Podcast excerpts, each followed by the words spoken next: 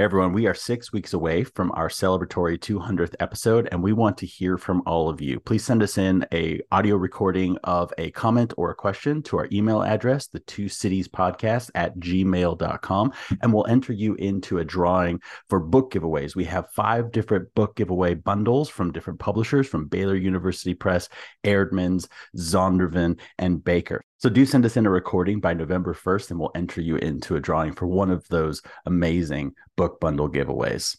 All right, and here's the episode. Welcome to the Two Cities Podcast, a podcast about theology, culture, and discipleship. And this is episode 194. In this episode, we're talking about Christ the Center with Dr. Tomas Bokedal.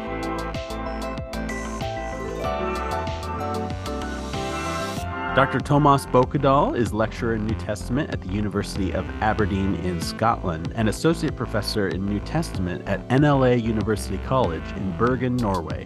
And he's the author of the book that we're excited to discuss in this episode, Christ the Center How the Rule of Faith, the Nomina Sacra, and Numerical Patterns Shape the Canon, published by Lexham Press. Team members on the episode from the two cities include Reverend Dr. Josh Carroll and me, Dr. John Anthony Dunne. So in this episode, we have a wonderful chat with Dr. Bokedal about his new book. Dr. Bokedal has done a lot of work in canon formation. And in this episode, he pulls together several threads to kind of demonstrate how Christology is really at the core of the formation of the canon. And he points to some really fascinating evidence. And we end up talking about a lot of really interesting and fascinating things, uh, a lot of numbers and a lot of interesting uh, statistics and, and different things. Josh, what were some of the takeaways that you had from our conversation with Dr. Bokedal? I really appreciated Dr. Bokedal's understanding of uh, how the nomina sacra and the different textual criticism things and numeral numbers and all these kind of different things can it can become really intricate and adding and checking all these numbers and finding things but he spoke to the intentionality behind the formulation of canon and and just even the understanding of old testament new testament how biblical theology was in view uh, when people were pulling these things together and uh, and how the nomina sacra especially highlighted important structural aspects of the rule of faith that we sometimes forget um, even in New Testament scholarship. If you haven't already, please subscribe wherever you get your podcasts and leave us a review. You can also follow us on X, Facebook, Instagram, or visit us at our website at the2cities.com. And with that, here's our conversation with Dr. Tomas Bokedal.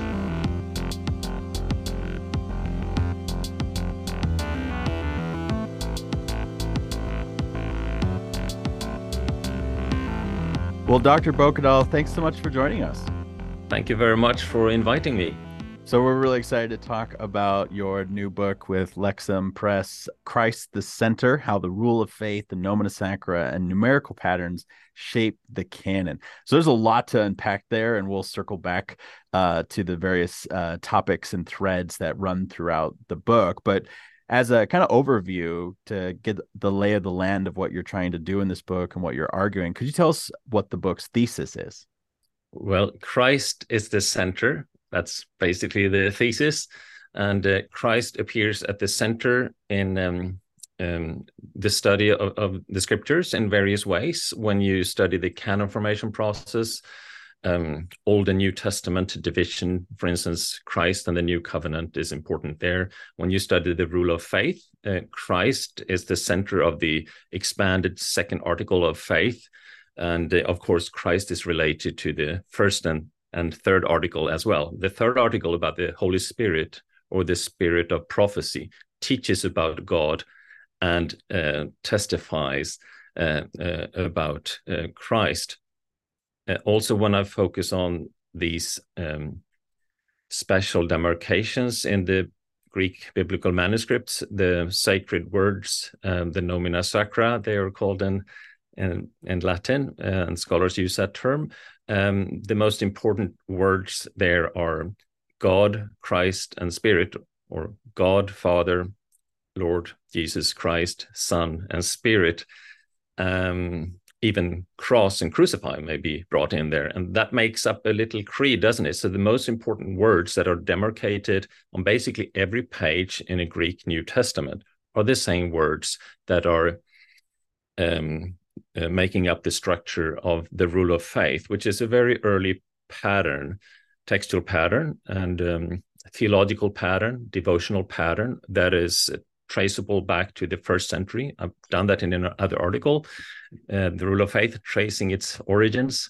Um, and here I use um, some of that um, uh, research in, in, this book as well.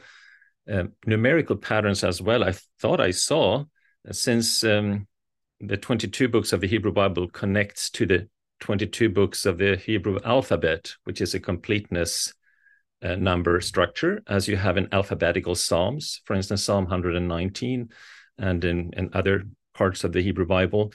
Uh, the number 27 may be a variant of that, uh, Jerome says, because the Hebrew alphabet has um, three, no, has five end letter forms um, uh, that are written differently if they are placed at the end of a word. So the number 27 may also be meant by, by these early uh, New Testament or uh, early church fathers, um, um, and even those who arranged the Jewish Bible as a as a number indicating how many books there were in the Jewish Bible. Uh, Jerome says that some Jews thought there were 24 or 27.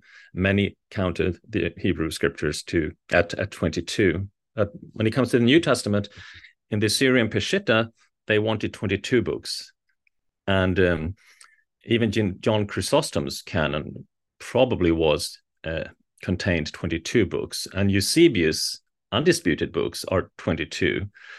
Uh, so they may have wanted to keep to this fullness structure. So that it's a way of indicating fullness, I think, to use 27 and even the uh, the, the, the number 22, but also uh, 27 then maybe such a, as Athanasius has it, maybe an alphabetical um, indicator um, indicating fullness. And we, of course, in the book of Revelation, even God is referred to as Alpha and Omega, first and last letter of the alphabet twice, or three times actually, God twice and Jesus Christ uh, once. Um, so that's um, that's yeah, I could say that about numerical structures, even codicologically, When you look at, for instance, Codex Sinaiticus, the four Gospels during the pandemic. Um, I was a little bit bored, I must confess. So I um, attended to a, a project uh, uh, of counting the number of columns in uh, the Gospels of Codex Sinaiticus. Actually, well, it took me 20 minutes. It wasn't so bad. Uh, but they are actually 484, which is 22 squared.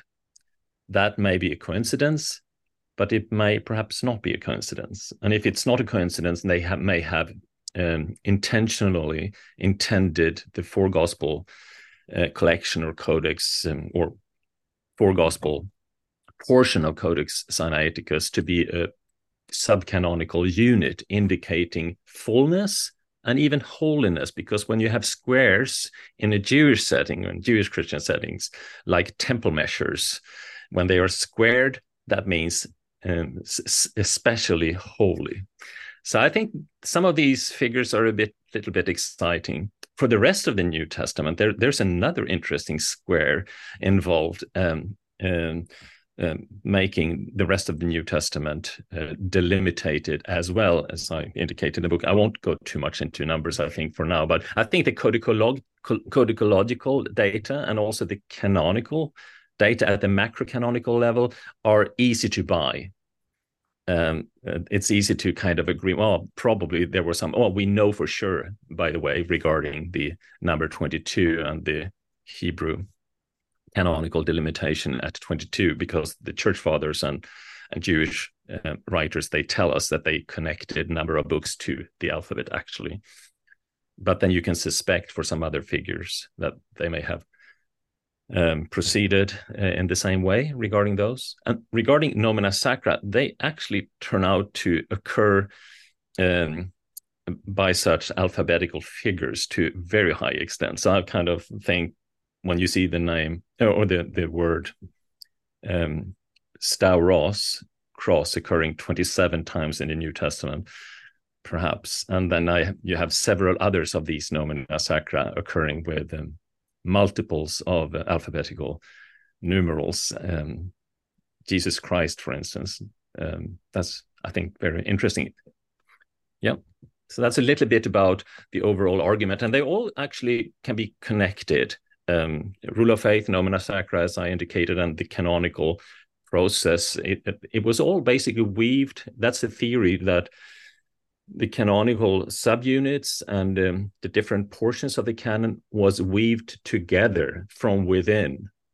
Uh, so more internally, um, intrinsically um, brought together, or as much intrinsically brought together, weaved together as by extrinsic um, uh, reasons, um, and, and you know whatever that could be. But it's a combination, I think. But but not least this kind of a composition uh, aspect of um, of the canon can be can be of the Christian canon can be um, detected, I think, through the study of the things I have studied. Uh, this kind of triune pattern, the Christological pattern, through nomina sacra, and how they may be connected to some numerical patterns and um, alphabetical structures and so forth. So this is uh, really fascinating and there's a lot to uh, dig into and unpack there. I guess my um, initial thought is since you know you've done a lot of work on the canon uh, formation uh, thinking about, as you said, there are a handful of people who explicitly refer to 22 books. Um, eh, you know, like you say, connecting it to the 22 books of the uh, Hebrew Bible. If you, um, if you, if you take uh, the Book of the Twelve, right, to be a single book, like that, that sort of thing. But given your your work on how, like, you know, all of these kind of elements are sort of showing how these subunits existed together and how they were kind of woven together from the inside out, so to speak.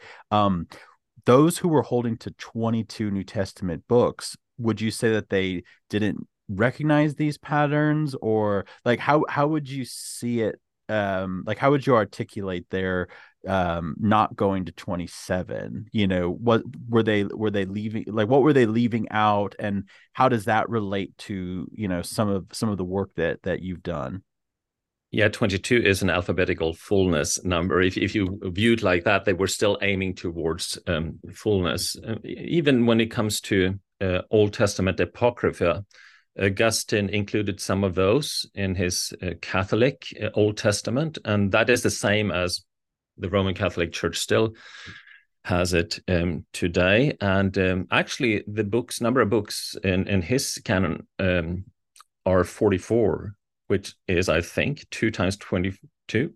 So uh, the reason I kind of um, thought that forty four is two times twenty two is when I came across a scholar who said that well look at Augustine he didn't follow this pattern. And then I thought well but isn't forty four two times twenty two?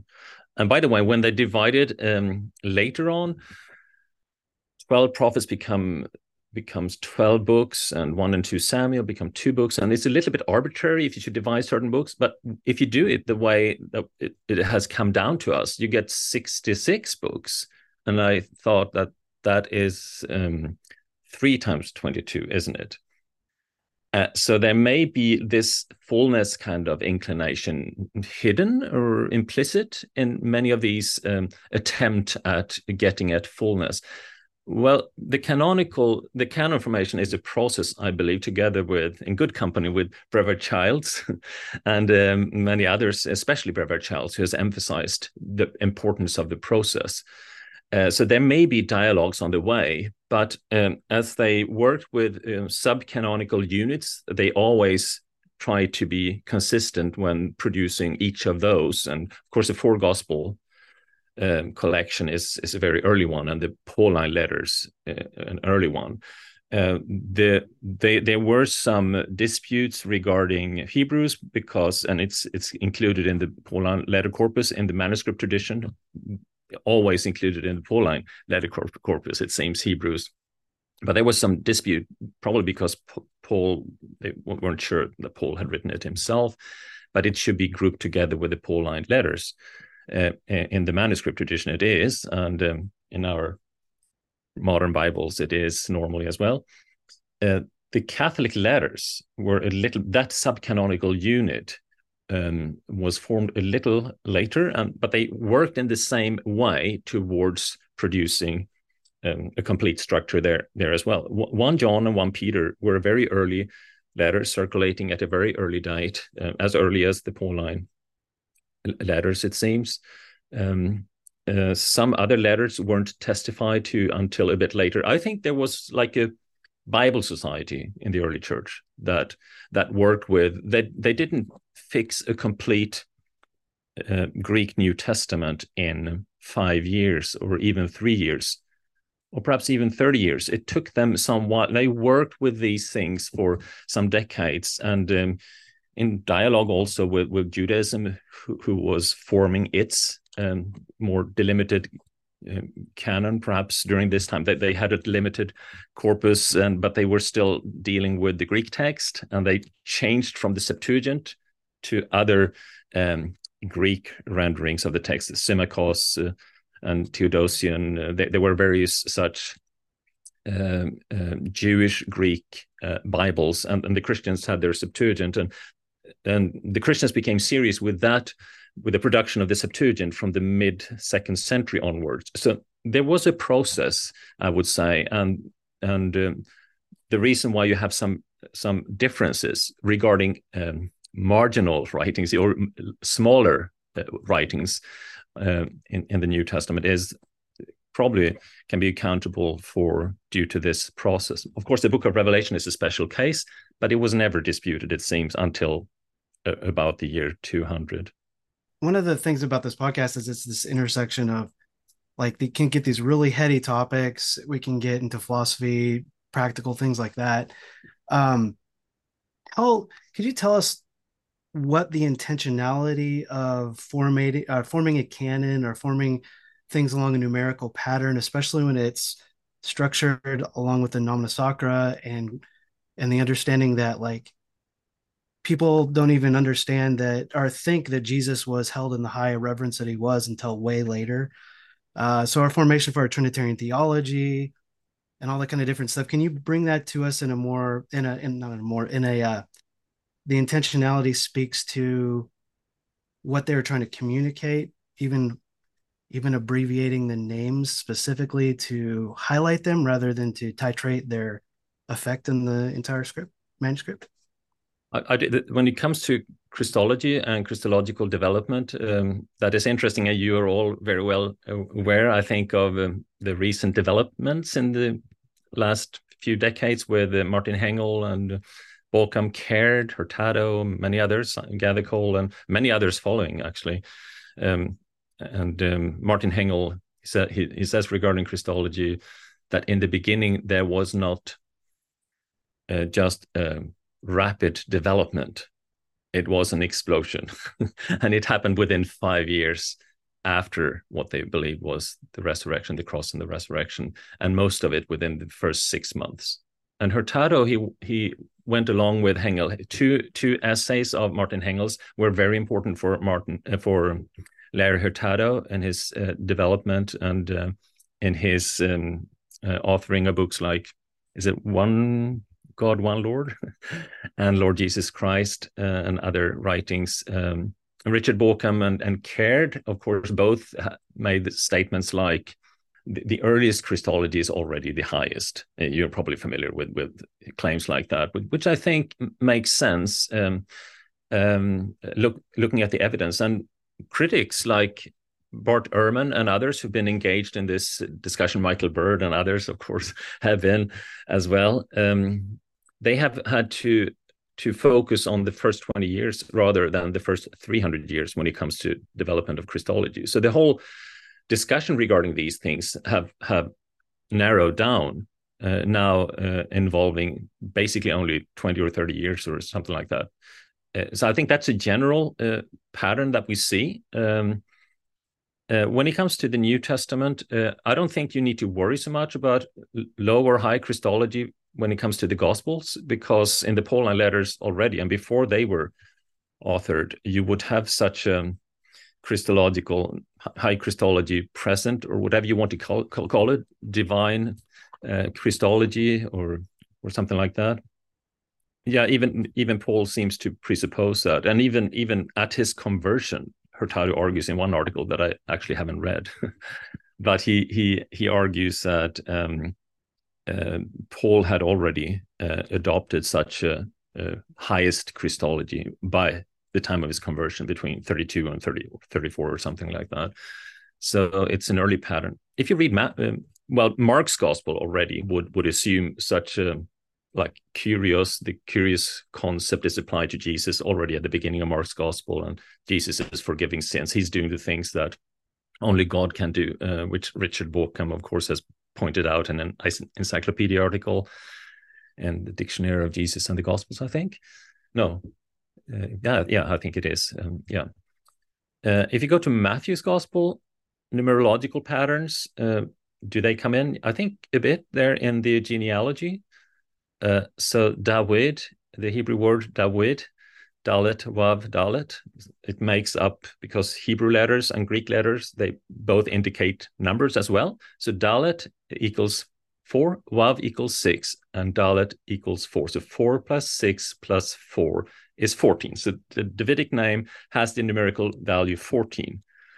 And many scholars think that Matthew is using this kind of gematria, 14 times 3 um, generations here. So in Matthew 1 17, you have altogether 42 generations. And I think Jesus as the Christ towards the end, he who is the Christ, and that makes up number 42, actually. So, so Jesus has two numbers actually in that genealogy, I think.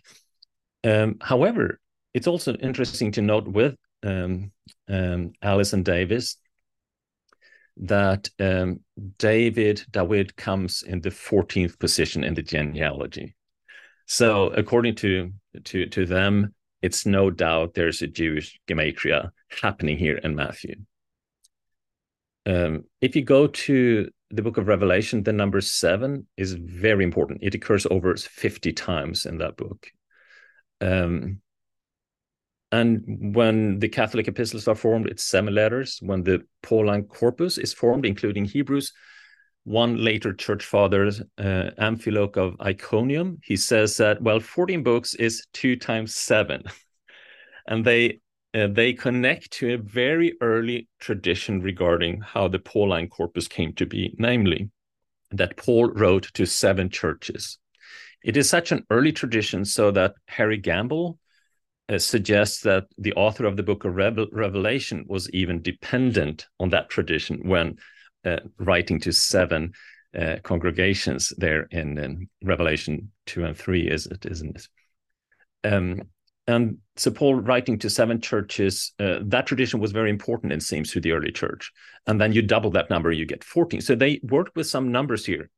Um, uh, so even um, yeah, Paul, one and two Corinthians still make one congregation, and one and two Thessalonians still make one congregation, and um, letters to individuals does not mess with that uh, because it's still seven congregations, seven churches, and when you add Hebrews, it still doesn't mess with that, I think, because the letter to the Hebrews is a letter to to a group of people. It's not a, a, church in the same sense as the other letters. So, so Hebrews could, be brought in without messing with that tradition. Well, it's just hypothetical kind of thoughts um, uh, I'm having in that regard, but I think there's something to that. Hmm. And and then saying that it's two times seven, it makes then fourteen. Um, I think that's a little bit. Uh, uh, yeah, it's. I think it's interesting. Also, the four gospels Irenaeus says they must be four, and he has this kind of naturalistic, almost as like uh, he's appealing to nature, north, south, west, and east, um, to say that um, just as there are four directions and four covenants, he says, and the last one is Christ, the covenant of Christ. Uh, therefore, the Gospels need to be four. So he directly connects that to the new covenant, even, which is interesting. And then we have, of course, the New Testament is called the New Covenant or Kaine Diatheke, uh, uh, referring back to Jeremiah 31, 31 to 34, I think. So it means that um, when that title is is um, adopted um, around 170 or towards the end of the second century, um, there's uh, well, it connects to seven places in the New Testament where this title actually, or these um, cons- this, these terms occur. The new covenant. Jesus uses this once in relation to the Last Supper, and Paul as well, and then you have in Hebrews uh, these these um, this concept of a new covenant, and of course the the most important place, the only the only place in the in in the Christian Bible and Jewish Bible where you have it in the Hebrew is in Jeremiah 31. Um, it's it's kind of an interesting. I think it's very under evaluated among uh, New Testament scholars. Uh, these titles actually, uh, especially since they're very early.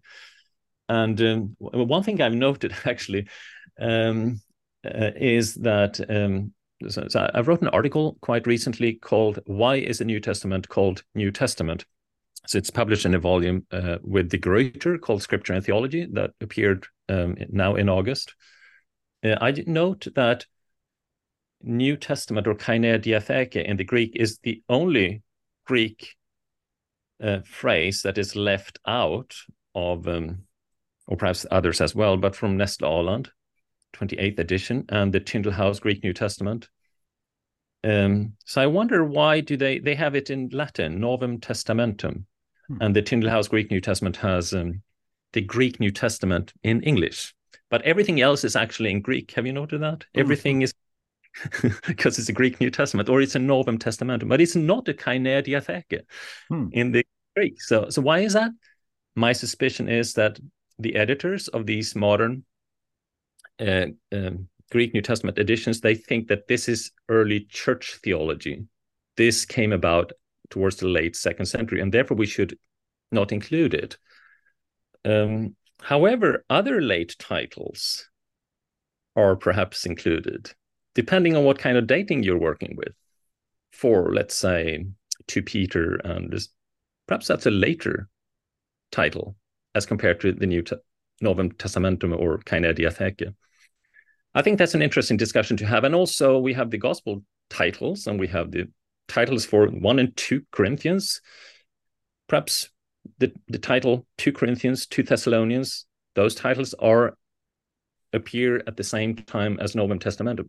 And I kind of think that the title New Covenant is important for for the editors who who gave us this collection of writings because it sets an agenda for reading it in a way that the early we called often proof from prophecy or old relating to new and of course, that's very sensitive when it comes to many discussions. And perhaps we shouldn't have it too new.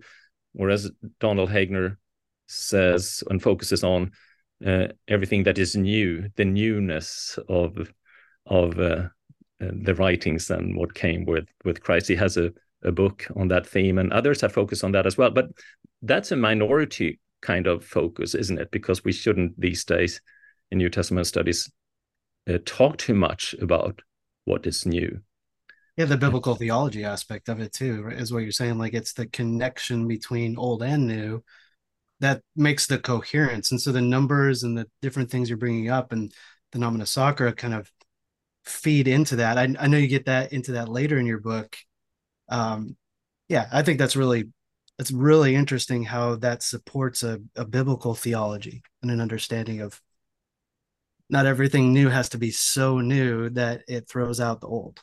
No, no, and, and it, it, of course, newness doesn't throw out the old.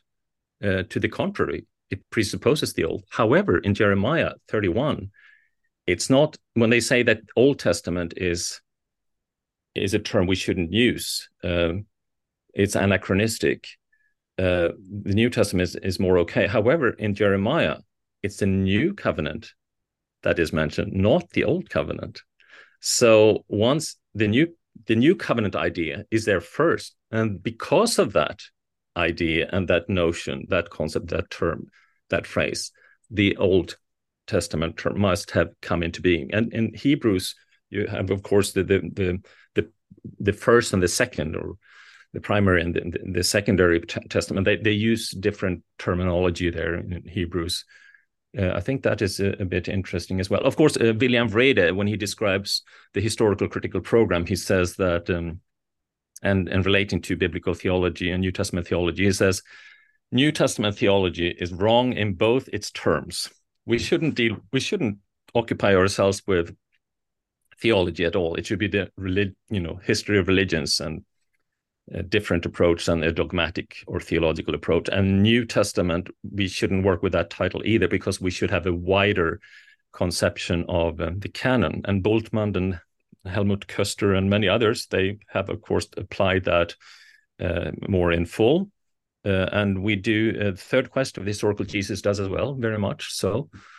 Um, so there, we shouldn't delimit ourselves to the New Testament canon. We shouldn't actually have to. We should just kind of get rid of the New Testament notion. But we're still in New Testament, aren't we? I mean, you're a New Testament scholars, both of you, and I like to be as well. So we have a problem there, I think curious to to dive in more to the nomina sacra part of your book. So we've talked a bit about the numerical patterns, and and you did kind of set up the nomina sacra earlier, talking about you know what they are these uh, sacred words. Can you tell us? Can you tell us more about about what they are? Um, you mentioned you mentioned um, you know Jesus, God, the cross, you know, uh, Spirit. These different words that are kind of like abbreviated, but uh, how do they contribute to canon formation? So people who have you know studied textual criticism or have gotten into like the manuscripts in their study of greek are familiar with with these kind of um, forms with the overbar and the you know abbreviations and stuff. But how how do they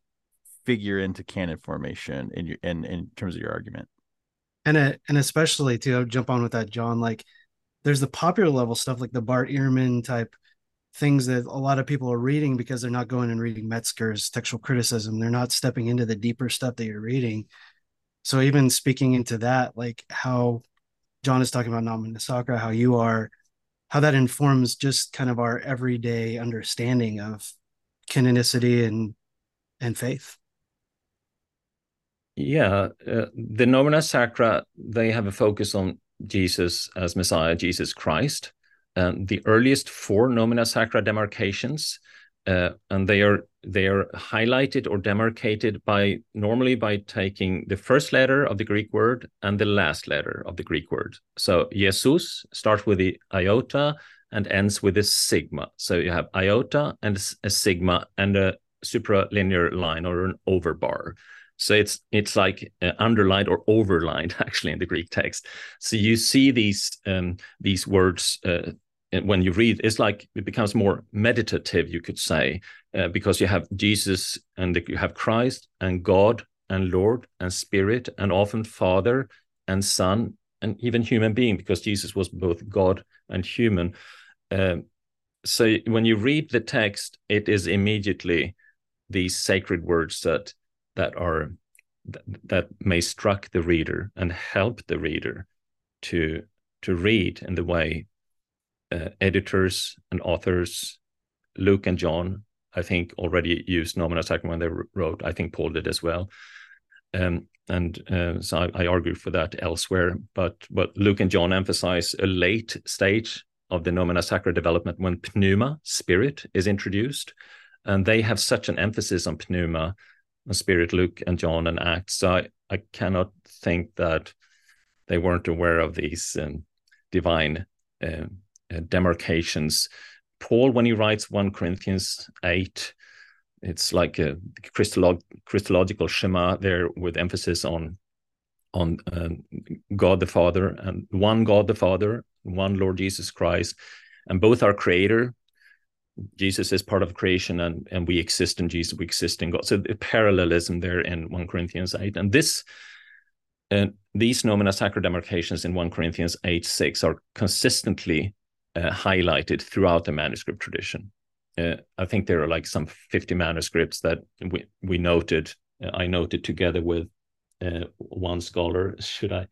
Uh, Swanson, so, uh, who, who helped me in that regard. Um, the earliest nomen sacrum that was indicated is probably the name of Jesus. Uh, that's um, C.H. Roberts and Leo Hurtado's hypothesis. It could have been the case that God and Lord were indicated parallel to Jewish uh, demarcation of the divine name, the tetragrammaton, Yahweh. And the way of doing this in the Greek was to demarcate uh, theos and kyrios, God and Lord. And the Christians did it like this, but they always included Jesus and Christ graphically um, highlighted in the same way as the divine name. And pneuma is included there as well. So in our earliest manuscripts, pneuma is included. The Papyrus 46 from around um, 200 and um, papyrus 45 uh, 66 and you have 75 you have these early and even earlier papyri old testament greek uh, text as well uh, include uh, the nomina sacra that are are used there for those words in, in the greek old testament so you see immediately a difference uh, between a, a, christian old testament manuscript in the greek and a jewish um, scriptural passage in the Greek, you can see if it's Christian or Jewish because the Christians demarcated their some sacred words, and they also used the codex form, which also set Christian scripture apart from the Jewish scriptures.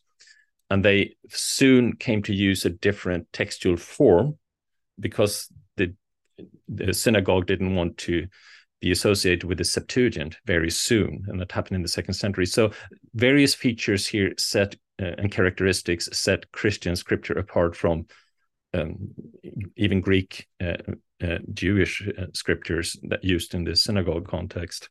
Perhaps the earliest form of a nomen sacrum was um, an abbreviation of the name Jesus.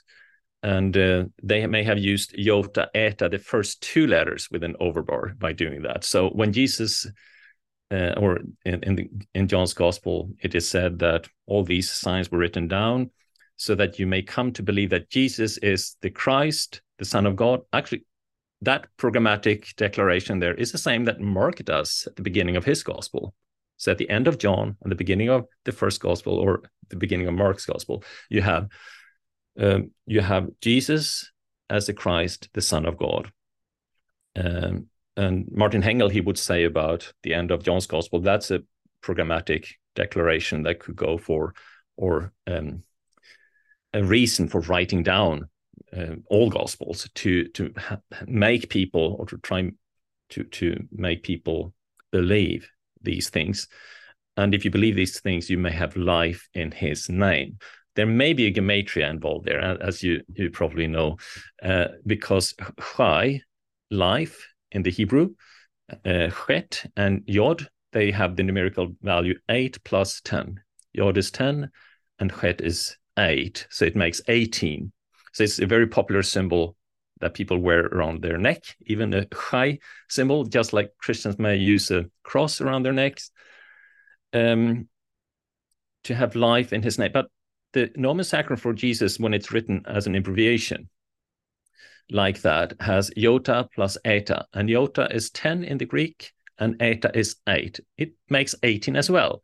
So the papyrologist uh, C.H. Roberts and also Larry Hurtado suggested that this is a Jewish uh, numerical play, a gematria, to have life in his name, chai in Jesus' name, Iota Eta, Jesus, the nomen sacrum Jesus. When you then go to the letter of Barnabas, which is written between 70 and 135, you find that in Genesis 14 14, that's an interesting verse, isn't it? 14 14. Uh, thinking that divi- division into Jewish verses happened had happened already by the time of the Mishnah. So there were was awareness, perhaps. Anyway, it's in isn't isn't it in Genesis fourteen fourteen? I think the three hundred and eighteen servants of Abraham. Perhaps we should check that. Am I right now? Is that Genesis fourteen fourteen? Could we check that so I don't say anything uh, wrong uh, unnecessarily?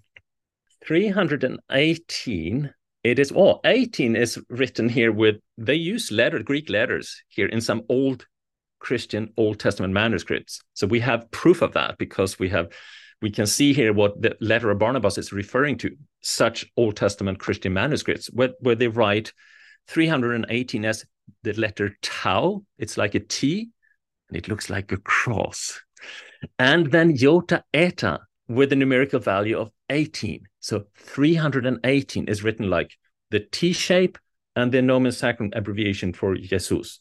And then Barnabas, he, he has to say, well, you know, these 318 servants, they it's a symbol for uh, it's a mysterious symbol and i share this mystery with you now uh, in you know, symbolizing uh, representing Jesus and his cross. Um, that's interesting. Church historians, up till the time of the 19th century, they all knew that the 318 bishops who gathered at Nicaea, they knew about this old tradition. It represented Jesus and his cross. So it's a way of summarizing what Christian faith is about. It's like the cross symbol, even, or the acronym ICTUS, Jesus Christ, God's Son and Savior, or the staurogram, the, the Christogram, or something like that. But the nomina sacra are a way, well, all these are like nomina sacra, uh, as as well. I think some some some of these oh these oh I see oh you have you have one of those wonderful symbols on your arm here, Josh. Fantastic, a, a cross symbol, fantastic.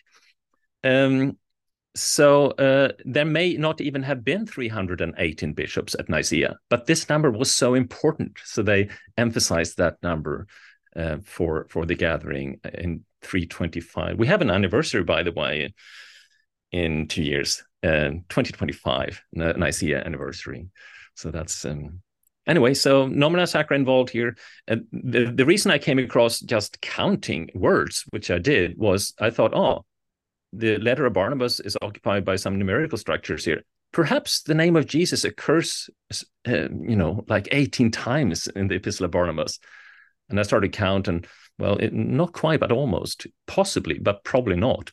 It was 21. And I thought three of those or four of those um, uh, Jesus uh, uh, appearances may be referring to Joshua instead of Jesus. Well, it may probably be, it's probably three instead of four. So it doesn't work exactly. But when I look at the number of occurrences of spirit in, in Barnabas, it was the same number occurrences as Jesus. And I thought, hmm, perhaps there's something to this.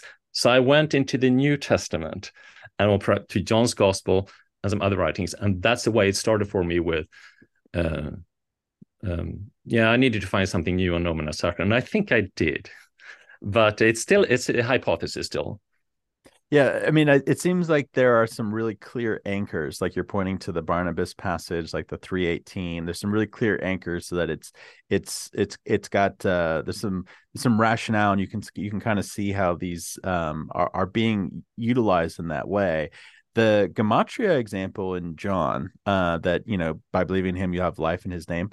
Um, so, are, so so so should we assume then that the author uh, was using the nomina sacra and and and like you know so like in, in the autograph it would draw attention to the gematria right? I mean because otherwise that that could get lost or at least like at least uh, it, it it makes me wonder if if the nomina sacra starts with the New Testament authors. If if this is if this is the case, of what you're saying, uh, if that if that link that you know um, Hurtado has has argued for, if that's true, does the nomina sacra start with the New Testament authors themselves? I I think it does, and I think if if you use the kind of uh, or apply the kind of suspicion I'm applying regarding some numerical patterns. Um, just looking at Romans um, and some other Pauline letters, and I do this in my book. I have have plenty of of indications that um, Romans and one Corinthians and other Pauline letters are following some um, um, um, actually pointing towards God with by the use of nomina sacra, but it's done in two ways. So it's visible through a, a nomen sacrum indication, and uh, it's uh, under the surface it seems that they are also having a, a numerical uh, resonance or application as well. So even if you don't see a nomen sacrum jesus or jesus christ may be counted like in the Praxapostolos or acts and catholic epistles together which makes up a canonical unit. In, in the manuscript tradition you have 44 occurrences of jesus christ jesus christos two times 22 and in the Tyndale House Greek New Testament, you have 88 occurrences, four times 22 of Jesus Christos, Jesus Christ. And um, well, Nestle Aland for the full New Testament has a, a, slightly different figure than the Tyndale House Greek New Testament, but even there you have a 135, which is five times 27. So uh, it's it's that's yeah, it's, yeah one example, but also Jesus Christos, it's the most important of the nomina sacra in terms of its implications for the for icons and the mosaics and the uh, artistic presentations of Jesus, because you usually have icons with and portrayals of Jesus, the Pantocrator, um, um, the all uh, all powerful ruler, with the nomen sacrum Jesus to the left and Christos to Jesus Christ uh, surrounding the the the image. Uh, even when you go to the New Testament, you were asking previously, Josh, regarding uh, division into canonical subunits, how nomina sacra may have an in, impact there. Um, Galatians start in verse one has Jesus Christos, Jesus Christ, in the first verse and in the last verse. To me, that may be a potential inclusio structure, a ring composition structure. The same for 2 Peter, I think, and Ephesians, if I don't remember correctly. Um, you have Jesus Christ in the first verse and in the last verse, in just beginning and end.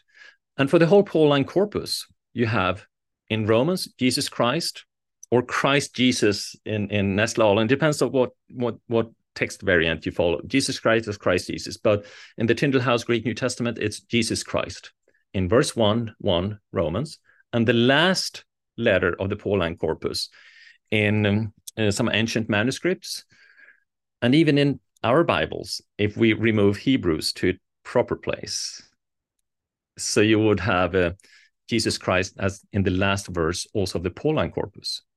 The same goes now for, so it kind of indicates, uh, well, you may think, oh, Jesus Christ is not an important, it's not really significant.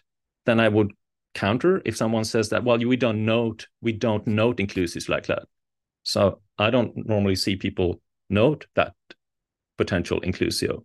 Jesus Christ is that's so common, it's not, we cannot count that as a proper inclusio. I think we can because Jesus is the Messiah that's central. Isn't well, actually, that's the title of my book. and and so I thought I tried to make an argument. So, in, for the Catholic epistles, first verse, James 1 1, Jesus Christos. And last verse is another brother of Jesus, Jude. Last verse, Jesus Christos. So it it it works as an inclusio for the Catholic epistles, the seven Catholic epistles. Let's see, or is it? Oh, it Am I right? Or is it Acts together with Catholic epistles? I'm a little bit unsure there. It's it's probably, um, um, but in any way, it's it's either the semi-Catholic epistles or Acts together with the Catholic epistles. I think it's the Catholic epistles actually. So you, no, it's I'm unsure. So I don't remember everything. I, write things down and check it, and my memory is a bit short. I'm getting old. Um, also, you may you may find it as we are talking. Um, also, in Matthew 1 1, you have the genealogy of Jesus Christ, don't you? Son of David. So you have Jesus Christos in Matthew 1 1. And the last verse of Acts is Jesus Christos. So they make work for the early canonical subunit for Gospels plus Acts. Sometimes they, in P45, it seems that Acts, Papyrus 45, Acts may be included in that canonical subunit. Anyway, a claim could be made for Jesus Christos uh, framing or um, functioning as an inclusio ring co construction to nomina sacra, the most important nomina sacra, you could say, the most frequently occurring nomina sacra, are are used to present the New Testament as a collection of um, subcanonical units. And I think that's it may be correct. I think it is a correct observation, and I think it was intended that way, but it needs to be discussed. It's very interesting how we, you know, in the Western world, when we're compiling things, abbreviations mean almost not as important. But in our New Testament manuscript world, abbreviations are highlighting, are putting it in all caps. Like when we think about Kyrios and we think about the nomina things, like they, they go along with that, that that point back. I love how you're saying it points back to Old Covenant, New Testament, New Testament, Old Testament makes sense together in that way. Even when I'm thinking about the Spirit, the idea of the Spirit, and I know you got into this a little bit. There's there's these passages that are uh, controversial. Is it talking about the human spirit? It's talking about the Holy Spirit, different things like that. does the Nomina Sacra use of the spirit or the textual things that you found speak into that at all, or helps differentiate which spirit is being talked about? Because they're both pneuma, but is one abbreviated and and held to a higher higher uh, regard with the Nomina Sacra? You didn't mention the more serious problem evil spirits. so um, bad spirits, and they are sometimes also indicated as nomina sacra. What happened, it seems, towards the late second century is that there was a standardization uh, by you made by scribes, so they indicated all uh, indication all all appearances of pneuma of spirit as a nomen sacrum. So in um, in in some some some late manuscripts in Codex Sinaiticus, for instance, it, it you know, it's it, pneuma is indicated in 99% of all occurrences.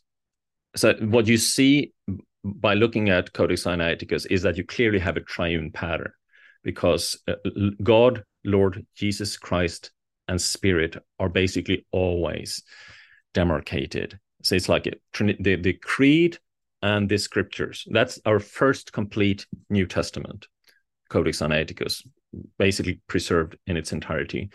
Uh, uh, creed and scripture are uh, brought together or married.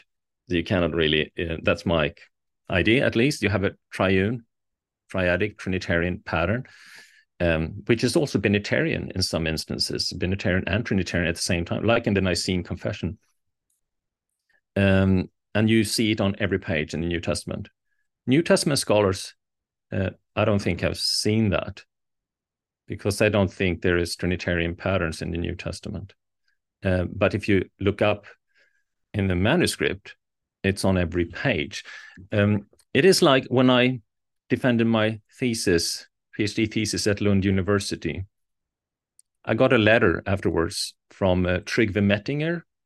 Uh, he was the Old Testament professor at Lund University, and he specializes in the divine name. And you may know his his um, work in that area. Um, he wrote me a letter and he said, I've been a professor for decades. I've never heard about this um, indication of the divine names in the Christian scriptures.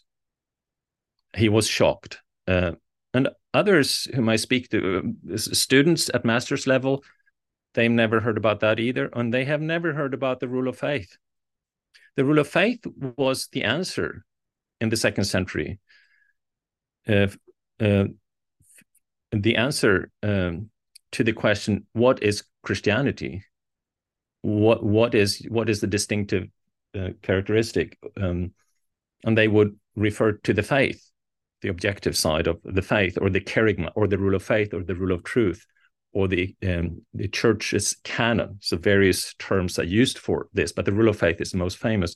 Of course uh, in a couple of decades and, and centuries, it it was more fixed and it became the creed. So the Apostles' Creed and the Nicene Creed were the most famous, but hundreds of regional creeds, or many at least, in addition to that. But because the creed's reception historically and wirkungsgeschichtlich, um, uh, the effective historical um, appearance of the creeds were so strong, we forgot about the early link that they called the rule of faith and that went back all the way into the New Testament. And there was a separation between scripture and the basic foundation for theology, which is the Trinitarian creedal or kerygmatic formulation, or the rule of faith awareness, which was actually the answer to what Christian faith is. And which it, um, Frances Young describes this very nicely. And she says, for Christians, orthodoxy was important in, in, in her book, The Making of the Creeds. Um, so so that made um, the Christians distinctive by emphasizing correct belief. Judaism didn't do that. Other faiths didn't do that. Other religions didn't do that, but Christianity did. Uh, so um, anyway, uh, Trygve Mettinger, uh, he, uh, I was also shocked because I didn't know anything about Nomina Sacra until I read her Hurtado's article uh, that he published, I think, in New Testament Studies in 1998 or something like that. So that was my first uh, uh, meeting with Nomina Sacra, and, and that was I thought, oh, this could be used because I wrote on the canon formation process. Oh, this could be used perhaps for for for that purpose. Dr. Bokedal, thanks so much for just your time with this this your thoughtfulness about everything too Um, I love and and I have for a long time since we were in New Testament seminar at University of Aberdeen.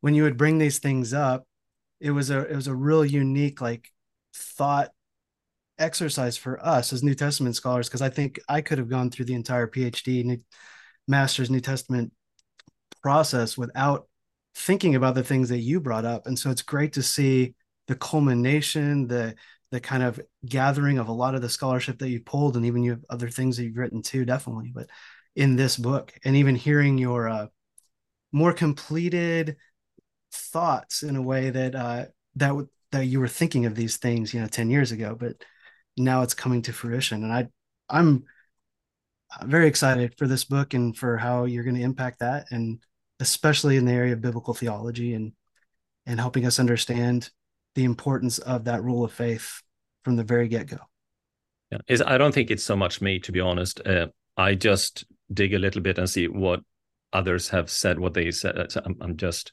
they talked about the rule of faith. I'm just saying, oh, they talked about the rule of faith. And I said, oh, they wrote down these in all Christian manuscripts. And everybody can check they did. So it's it's really not about well, don't emphasize me too much.